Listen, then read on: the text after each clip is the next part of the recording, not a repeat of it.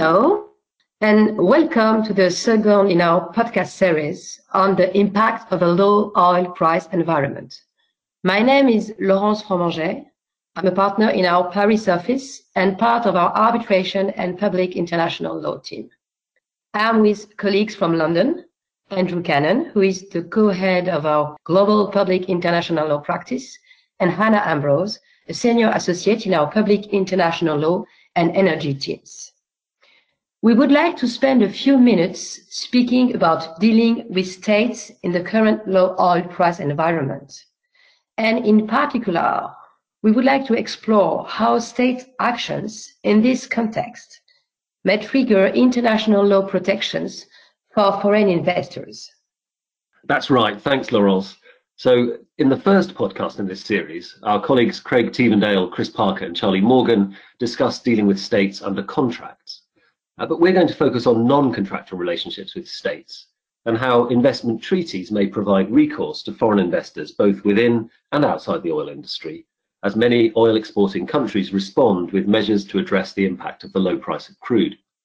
It's clear that oil exporting countries are facing challenging times, with the energy markets on which they rely for their export revenues in turmoil. And for many of these countries, an enduring low oil price will lead to difficulty balancing the national budget and could deplete foreign currency reserves.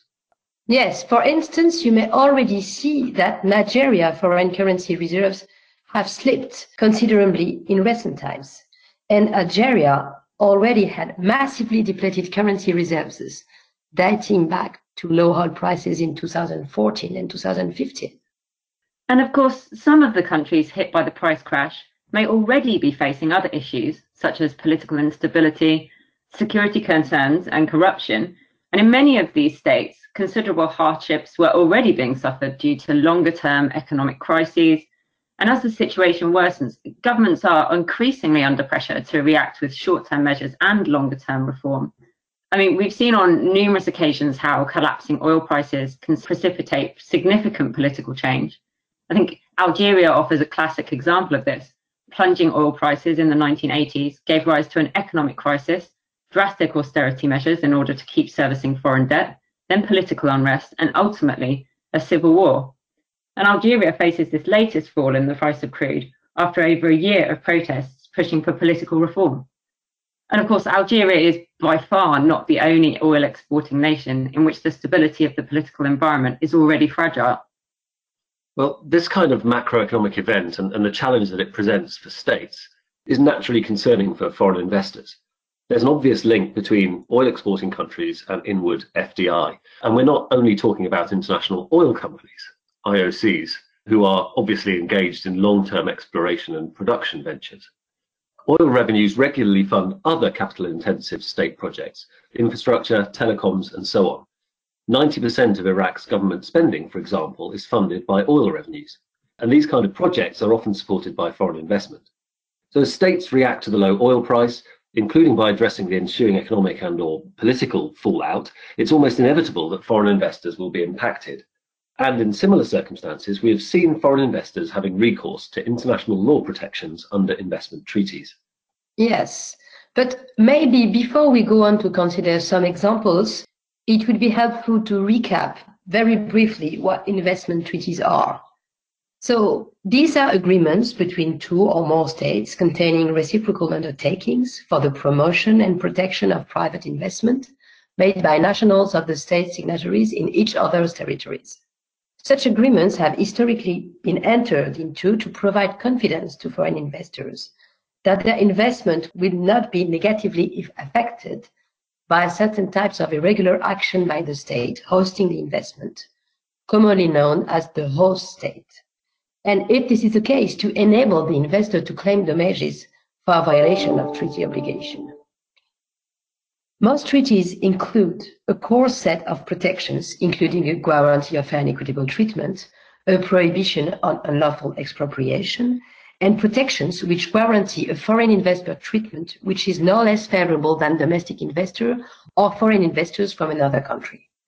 In general, these are bilateral arrangements called bilateral investment treaties or BITs, multilateral treaties or free trade agreements containing investment protection. The protections offered by investment treaties can be enforced against the whole state by the investor, usually by international arbitration. Importantly, there does not need to be any contractual relationship between the investor and the host state. So that's investment treaties in a nutshell. Thanks, Laurence. Well, of course, not every state action which detrimentally impacts foreign investment will constitute a breach of an investment treaty. We should make that very clear. Governments will inevitably need to respond to macroeconomic events such as the falling price of crude in a way that protects the interests of those they govern. However, when we look at the kind of actions we may anticipate as states react to the drop in oil price, it is possible that investment treaties may be relevant to IOCs and also foreign investors in other sectors. And for states themselves, as they weigh up their response to the current environment, the international law obligations which they have assumed under these treaties must necessarily be part of their range of considerations. So if we touch on a few examples, as you mentioned, Laurence, investment treaties usually protect against unlawful expropriation.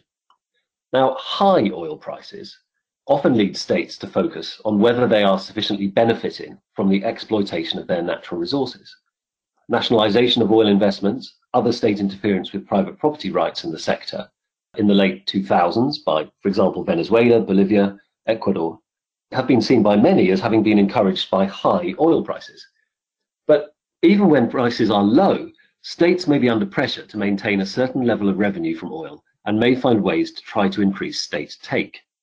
Yes, and this could be by way of an express review or forced renegotiation of petroleum contracts to increase government share, or by increasing taxes or using other fiscal instruments such as levies, corporate income taxes, profit taxes or resource rent taxes or even value added taxes. And more general tax rises that may be introduced to compensate from loss of oil export revenue may, of course, impact foreign investment outside of the oil industry. That's right. And while investment treaties regularly contain provisions which preserve the state's right to impose taxation, certain levies on foreign oil revenues have nonetheless previously been found to constitute an indirect expropriation of an investment and perhaps to violate an investor's legitimate expectations, breaching the guarantee of fair and equitable treatment that's found in many investment treaties. One example is the second Murphy and Ecuador case. Ecuador reacted to high oil prices, but nonetheless, I think the case is a useful illustration of the value of investment treaties. Essentially, Ecuador enacted a hydrocarbons law imposing a 99% windfall levy on foreign oil revenues. The tribunal found that the measure represented a unilateral change by the state to the terms of the participation contracts and found that Ecuador had breached the guarantee of fair and equitable treatment. Yes, and Andrew, that case also illustrates how a change in oil price can affect the economics of this kind of contracts in a manner which induces the state to try to effect a rebalancing through non-contractual means. For instance, if the state is exposed to low oil prices in the context of its contract with IOCs, so there may be pressure put on the IOC to renegotiate those contracts in order to get the IOC to shoulder more of the risk of low oil prices. There was also uh, in Algeria in 2006, Algeria, has did Ecuador, introduce a windfall tax on the oil revenues of multinationals that had been increased in 2013. As a result of the introduction of this tax, a number of arbitration proceedings based on contract took place and have been initiated for multi-billion dollars and end out in the signature of settlement agreements and renegotiation of a number of contracts, which significant foreign investors. As well, you may have investor in a joint venture or other collaborative relationship with a national oil company that may face increasing interference from the state in the management of the national oil company, impacting the contractual performance of the national oil company and ultimately the investment. Again, depending on the circumstances, such state interference may constitute a breach of the IOC treaty rights. Moreover, and it's an interesting legal topic which we don't have time to explore in any detail, it is possible that actions of the national oil company itself could be attributed to the state and therefore, depending on the circumstances, constitute a breach of a treaty. Besides production agreements and the like, states may take action to undermine other contracts with investors if they become less favourable in the context of the low oil price environment. Deutsche Bank's treaty claim against Sri Lanka is a good example of the intersection of low oil prices, state action, and investment protection, worth dwelling on briefly. So, Deutsche Bank entered into a hedging agreement with Sri Lanka's national oil company.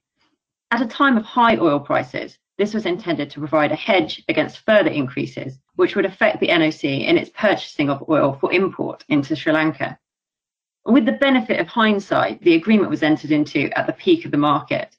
And further to the unexpected drop in oil prices in late 2008, the NOC was left exposed. So, against the backdrop of considerable public criticism, Deutsche Bank's hedging agreement was then detrimentally affected by actions of the Sri Lankan state, including some very swift Sri Lankan Supreme Court proceedings, a central bank investigation into the NOC's hedging agreements with a number of international banks, and an order of the Sri Lankan Monetary Board. Deutsche Bank succeeded on both claims of breach of the guarantee of fair and equitable treatment and expropriation. And that case is an excellent example of how investment treaty arbitration based on treaty protections existing at international law and before an independent arbitral tribunal may represent an alternative to a contractual remedy. It also shows how states need to tread carefully and pay due regard to their international law obligations when responding not only to unexpected changes in economic circumstances, but also to public pressure. Public pressure to react may very well rise in the event of an impending or worsening economic crisis. Investment treaties will naturally be relevant consideration for foreign investors and states in the context of such measures. Indeed, when faced with similar circumstances, states have voluntarily depreciated currency, imposed actual or de facto capital control by way of freezing certain banking activity, and forced currency conversion. Of course, we've seen this in particular by reference to Argentina, and more recently in the context of the European debt crisis both of which led to investment treaty claims. Yeah, a number of states have already reacted to the financial difficulties caused by the low price of crude. Lebanon, for example, temporarily closed banks, stopping free flow of funds completely, and thereafter imposed restrictions on withdrawal and transfer. And it's been reported that Nigeria's central bank will enable foreign investors to repatriate their funds in due course, but for now they're asked to be patient, as foreign exchange, mostly US dollars, I think, is devoted to what Nigeria sees as strategic imports. And many investment treaties contain a free transfer or repatriation provision, which guarantees investors' rights to freely transfer funds, including profits, which could be infringed by these kind of restrictions. Other state measures to address economic difficulties could constitute, for example, an expropriation or a breach of the fair and equitable treatment standard. Yes, and leaving aside such immediate measures, the destabilizing effect of another oil price crash could give rise to widespread economic and political reform in a number of oil exporting countries, changing the investment environment, impacting foreign investment in a number of ways, and potentially violating the state treaty obligation. And finally, it's worth just mentioning that a low oil price environment, economic crisis, or political instability could lead or, or contribute to deteriorating security conditions perhaps increased insurgency or civil unrest or, or disruption. And if this were to impact on foreign investment, whether or not directly connected to the oil industry, the full protection and security standard found in many treaties may be relevant. That standard is generally accepted to refer to the state's obligation to protect the physical integrity of an investment against interference by use of force. And it was invoked by investors in recent claims, for example, against Egypt in respect of an oil pipeline uh, and Libya in respect of a construction project. Great, well, I think we'll wrap it up there. We've tried to draw out some themes, but of course, the relevance of investment treaties in all of these situations is, is circumstance specific. And if you'd like to discuss these issues further, then, then please do not hesitate to get in contact with any of us or with your usual Herbert Smith Freehills contact. So thank you to Laurence and to Hannah, and many thanks to you all for listening. Goodbye.